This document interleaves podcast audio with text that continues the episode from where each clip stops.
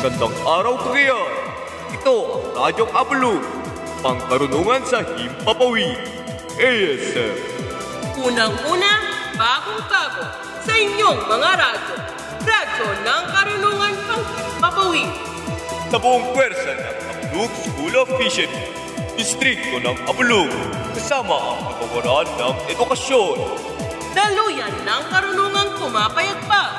ASM, Radyong Pangkarunungan sa Papawid. Kalamang nag-uumapaw at karapat dapat. ASM, Radyong Pangkarunungan sa Himpapawid. Karaman sa pagkamit ng mga pangarap. ASM, Radyong Pangkarunungan sa Papawid. Mula sa Abulog School of Fishery, paghatid sa inyo ng makabuluhang pagkatuto sa panahon ng tabagong normal. Magtuturo Saan mang sulok ng bansa, ASM, pinalakas, pinatibay, pinalawa, ang radyong pangkarunungan sa Himpapawid. ASM, Kasama mo kami sa pag-aaral. Kasama mo ang buong pamilya ng ESF. Kaya natin to. mag-aaral ng Abulug School of Fisheries. Solo, laban at bumabangon. ASM,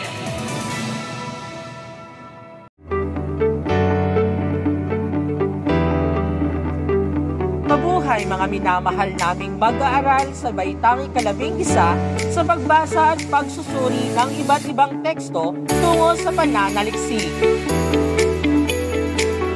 Narito muli ang isang podcast episode para sa ating aralin sa linggong ito. Ito ang inyong guro, Ginoong Brian P. Guillermo mula sa Bulog School of Fisheries. Kasama nyo sa makabuluhang pagkatuto sa araw na ito.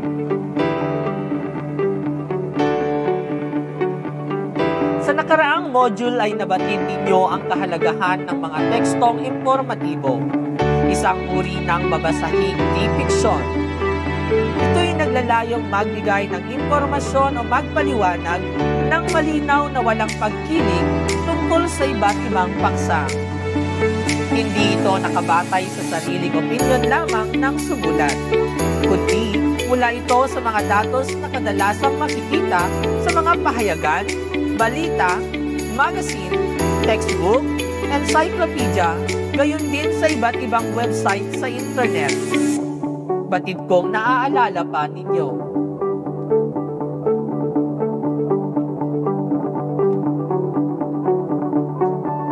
Sa podcast na ito ay panibagong aralin na naman ang iyong matutunghayan. Isang araling punong-puno at siksik sa kalaman. Ikinagagalak ko na iyong pag-uukulan ng pag-aaral ang tungkol sa mga iba't ibang teksto. Sa podcast na ito ay hahanda ka upang maging lohikal at kritikal sa pagsusuri ng iba't ibang anyo ng teksto sa pamamagitan ng simpleng aralin at gawain na maghahanda sa iyo sa pagbuo ng makabuluhang pananaliksik. Paksa natin sa podcast na ito ay tungkol sa tekstong deskriptibo. Pagkatapos ng makabuluhang pagtatalakay, ang bawat isa ay inaasahang matatamo ang mga sumusunod. Una, matutukoy ang kahulugan at katangian ng mahalagang salitang ginamit sa tekstong deskriptibo. Ikalawa, may babahagi ang katangian at kalikasan ng tekstong deskriptibo. Ikatlo, makasusulat ng ilang halimbawa ng tekstong deskriptibo. At ang panghuli, may ang mga kaisipang nakapaloob sa binasang tekstong deskriptibo o sa sarili, sa pamilya, sa komunidad, sa bansa, at maging sa daigdig.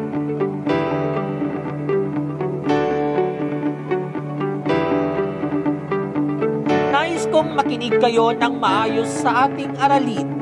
Maghanap ng komportableng espasyo para sa pagkikinig. Magtala sa inyong mga kwaderno kung kinakailangan. Kunin ang inyong module upang magsilbing gabay. Handa na ba kayo? Kung handa na, simulan na natin ang makabuluhang pagtuturo tungo sa mabisang pagkatuto. Heto na ang kahulugan, layunin, elemento, gamit ng tayutay at uri ng tekstong deskriptibo. Sikapin nating alamin ang lahat ng mga ito.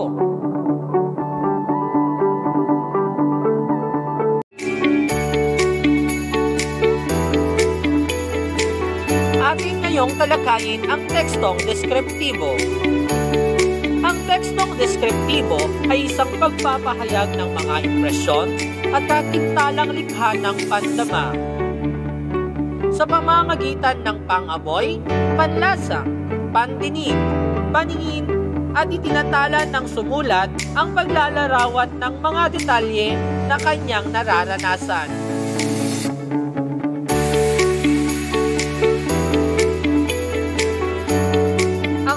Tekstong deskriptibo ay may layunin. Layunin nitong makapaglahad ng kabuwang larawan ng isang bagay, pangyayari, o kaya na may makapagbigay ng isang konseptong bisal ng mga bagay, o tao o pangyayari.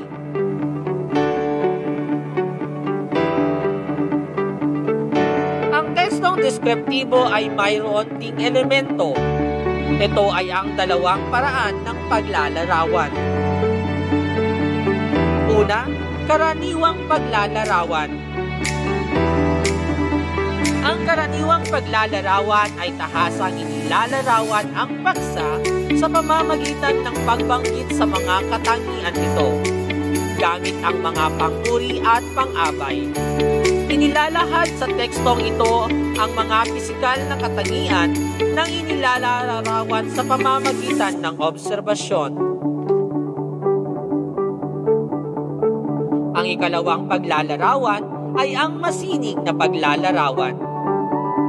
Ang masining na paglalarawan ay isang uri ng palikhaing paggamit ng wika upang makubuo ng konkretong imahe tungkol sa inilalarawan. Tinatangka nitong ipakita, iparinig, ipaamoy, ipalasa at ipadama ang isang bagay, karanasan o pangyayari.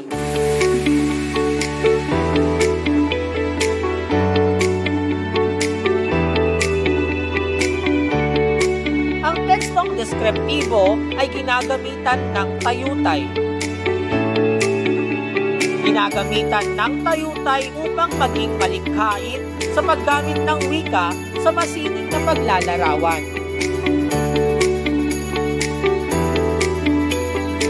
Unang tayutay ay simili o pagtutulad. Ang simili o pagtutulad ay paghahambing ng dalawang magkaibang bagay, tao at pangyayari sa pamamagitan ng mga salitang tulad ng parang, kagaya, kasing, kawangis, kapara, animoy, at katulad. Halimbawa, kasing ningning ng mga bituin ang iyong mga mata. Ang dalawang salitang pinaghahambing ay ang salitang bituin at mata sa pamamagitan ng paggamit ng mga pamamagitan ng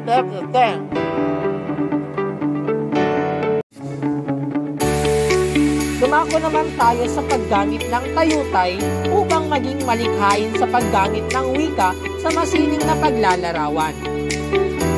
Unahin natin ang simile o pagtutulad.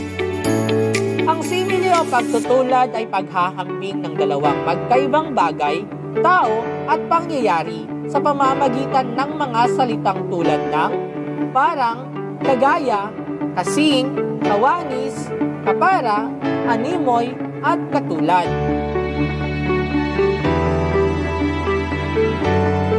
Halimbawa, kasing ningning ng mga bituin ang iyong mga mata. Kasing ningning ng mga bituin ang iyong mga mata. Ang dalawang magkaibang bagay na pinaghahambing ay ang bituin at mata sa pamamagitan ng pahambing o paghahambing na salitang kasing.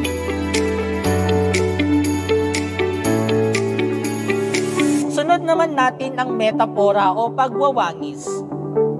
Ang metapora o pagwawangis ay tuwirang paghahambing. Inuulit ko, tuwirang paghahambing. Kaya't hindi na kailangang gamitan ng mga salitang nagpapahayag ng pagtutulad. Halimbawa, ang tawa ni Covey ay musika sa tahanan. Ang tawa ni Covey ay musika sa tahanan. Ang dalawang pinaghahambing dito ay ang tawa ni Covey at ang musika.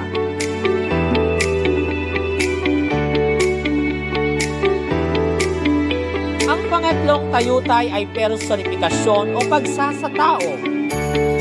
Personifikasyon o pagsasatao.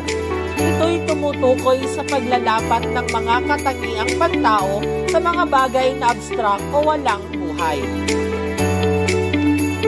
Halimbawa, naghahabulan ang malakas na bugso ng hangin. Naghahabulan ang malalakas na bugso ng hangin. Ang inilapat sa tao ay ang hangin at ang katan- katangiang karaniwang ginagawa ng tao ay naghahabulan.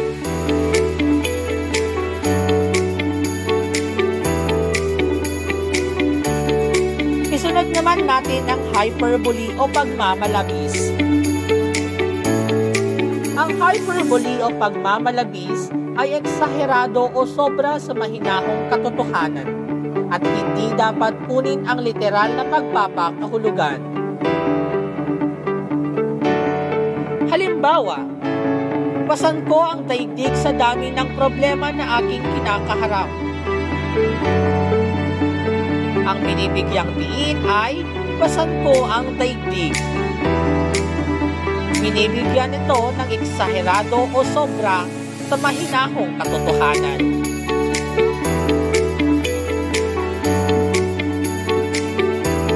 Ang panghuli, onomatopeya o paghihimik. Om- onomatopeya o paghihimik.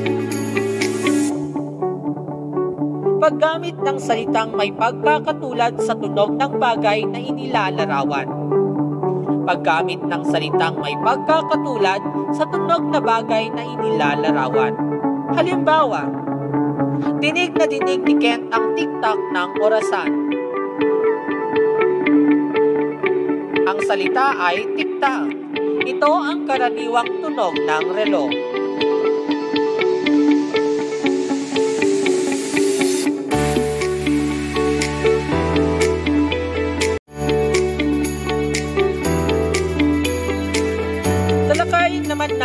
Dalawang uri ng paglalarawan.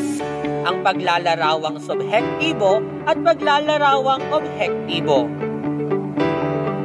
Ang subhektibong paglalarawan ay ang manunulat ay nakabatay lamang sa kanyang mayamang imahinasyon at hindi nakabatay sa katotohanan. Halimbawa, sa gulang na dalawampu ay maaninag sa binata ang kasibagan dahil sa matinong pangangatawan at magaspang na palad na pinantay ng kahirapan. Ang objektibong paglalarawan naman ay may pinagbabatayang katotohanan.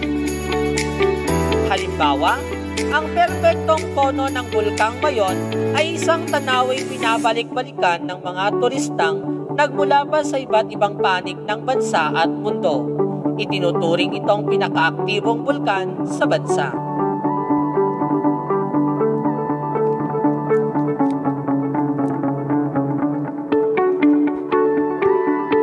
Batid kong nakasunod ka sa ating talakayan. Binabati kita.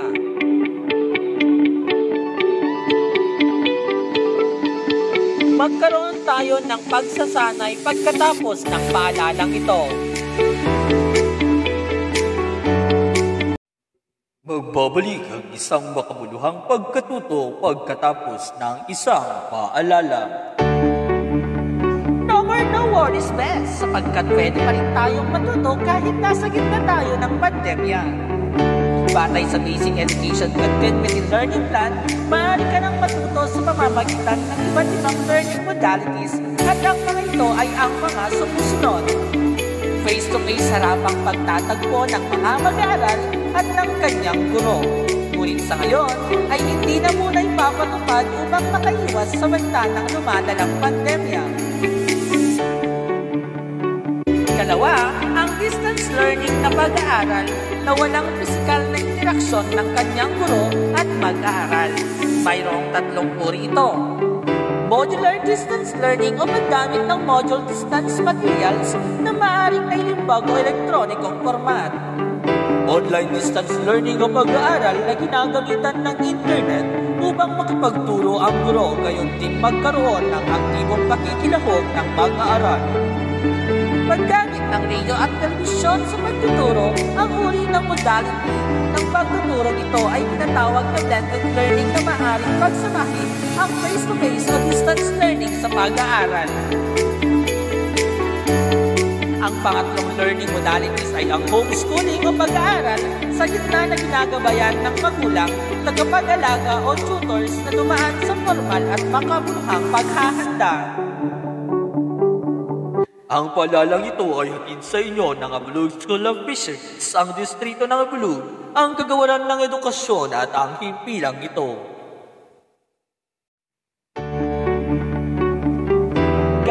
Gamit ang Venn diagram at ng isang kapirasong papel, tukuyin ang pagkakaiba at pagkakapareho ng mga uri at paraan ng paglalarawan batay sa iyong naunawaan sa bagong aralin tungkol sa tekstong deskriptibo.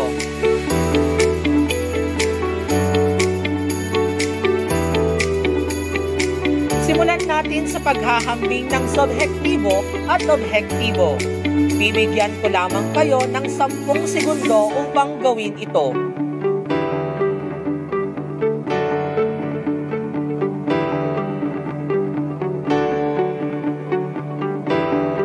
Natapos na ang 10 segundong nailaan.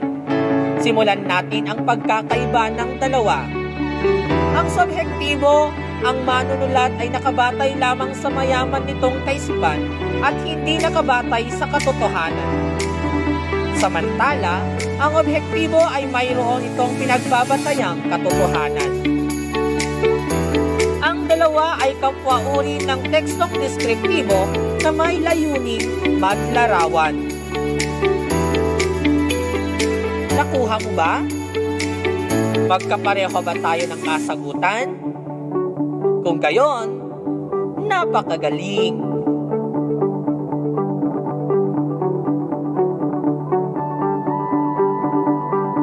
Dumako naman ngayon tayo sa paghahambing sa karaniwan at sa malikhain.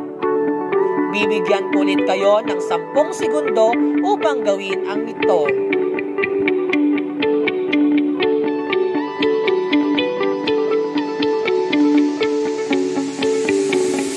Natapos na ang 10 segundong nailaan. Simulan natin ang pagkakaiba ng dalawa. Ang karaniwang paglalarawan ay tahasang paglalarawan gamit ang pang-uri at ang pang-abay.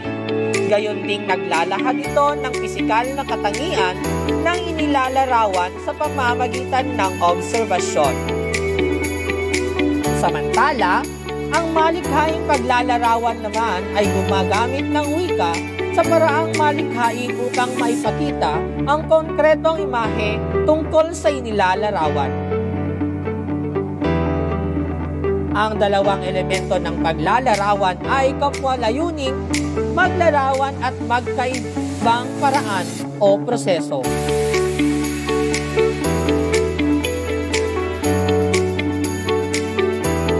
Napakahusay. Patunay lamang na ikay nakinig at natuto sa araling ito. Bigyan natin ang ating sarili ng limang bagsak.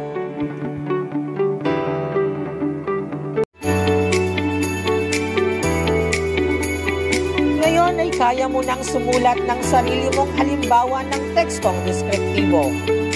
Makabubuo ka na ngayon ng isang sariling sulatin na iyong may papakita o may papasa sa iyong guro. Ilapat mo na rito ang iyong natutunan sa paksang ito.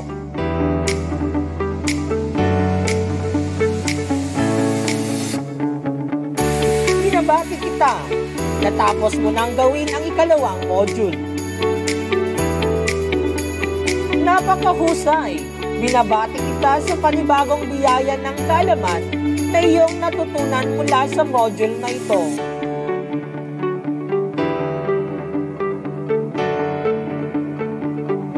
At bilang paglalahat, may dalawang uri ng paglalarawan.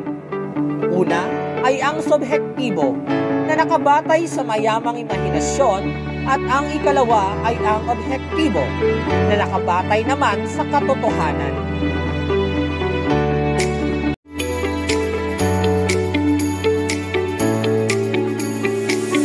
Kung nais mo naman ng mas simpleng paglalarawan, gumamit ng karaniwang paglalarawan.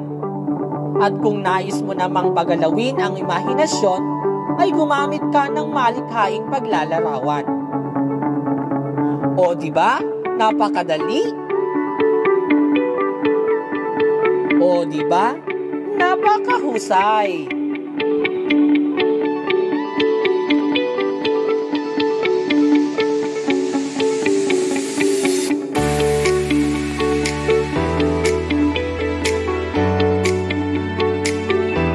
Nagagalak akong ikay natuto sa episode ng podcast na ito. Naghanda ako ng limang katanungan bilang pagsasanay upang ating masukat ang buong natutunan sa episode ng pagkatuto. Basahin ko ang mga katanungan at iyong bibigyang kasagutan sa paraan ng pagpili ng tamang letra. Hindi tulad ng pagpili mo sa kanya na ang alam mo'y siya na. Joke! Babasahin ko na ang katanungan. Una, ang tekstong blank ay may hahalin tulad sa isang larawang ipininta o iginuhit kung saan kapag nakita ito ng iba ay parang nakita na rin nila ang orihinal na pinagmulan ng larawan. A. Tekstong deskriptibo B. Tekstong argumentibo Kung ang sagot mo ay letrang A, tekstong deskriptibo, may tama ka.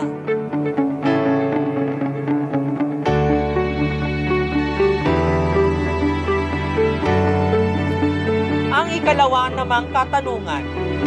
Ang blank at ang pang-abay ay mga uri ng pananalita na ginagamit sa paglalarawan. A. Pang-uri B. Pang-abay magkapareho tayo ng kasagutan at ang letrang A, pang-uri, tumba.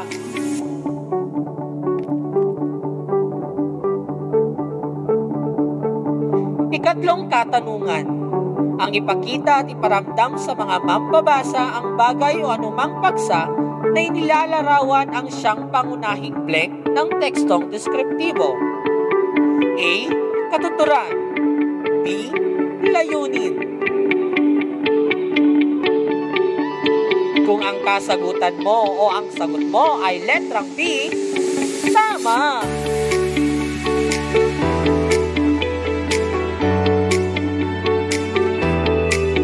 Isunod natin ang pang-apat na katanungan.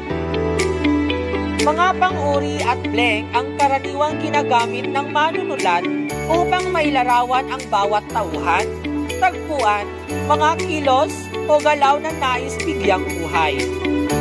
A. Pang-uri B. Pang-abay Tama! D. Pang-abay ang kasagutan.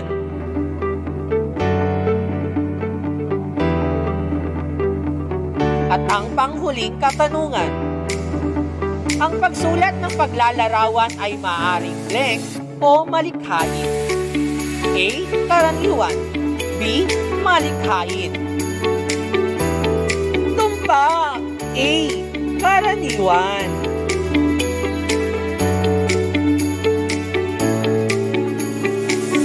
Nakuha mo ba lahat? Mahusay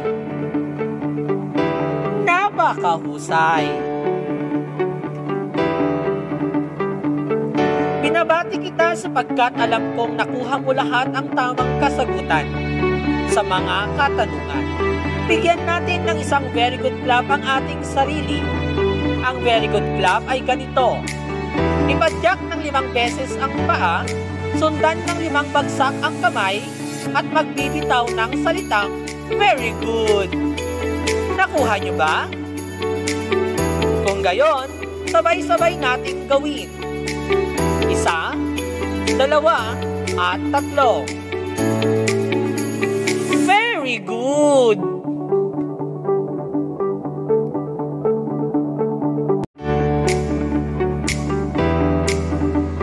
Umasa akong mayroon kayong natutunan sa episode ng podcast na ito. Sikaping ipagpatuloy ang pag-aaral sa kabila ng suliraning kinakaharap ng ating lipunan. Ang kahalagahan ng edukasyon para sa iyong hinaharap. Doblehin ang pagsisikap upang doble ang makakamit.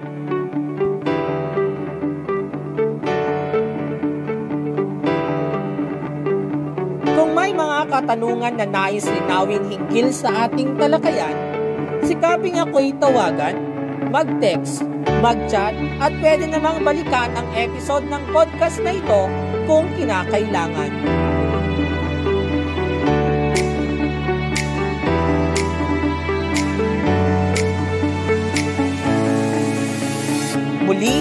Ako ang inyong guro, Ginoong Brian P. Guillermo, ang inyong guro sa signaturang pagbasa at pagsusuri ng iba't ibang teksto tungo sa pananaliksik mula sa Bulog School of Fisheries na laging nagsasabing pahalagahan ang natatamasang oportunidad ng pag-aaral, balang araw, ang pagsisikap na ito ay aanihin mo ng triple sa hinaharap. Nag-uumapaw na kaligayahan ang hatid nito.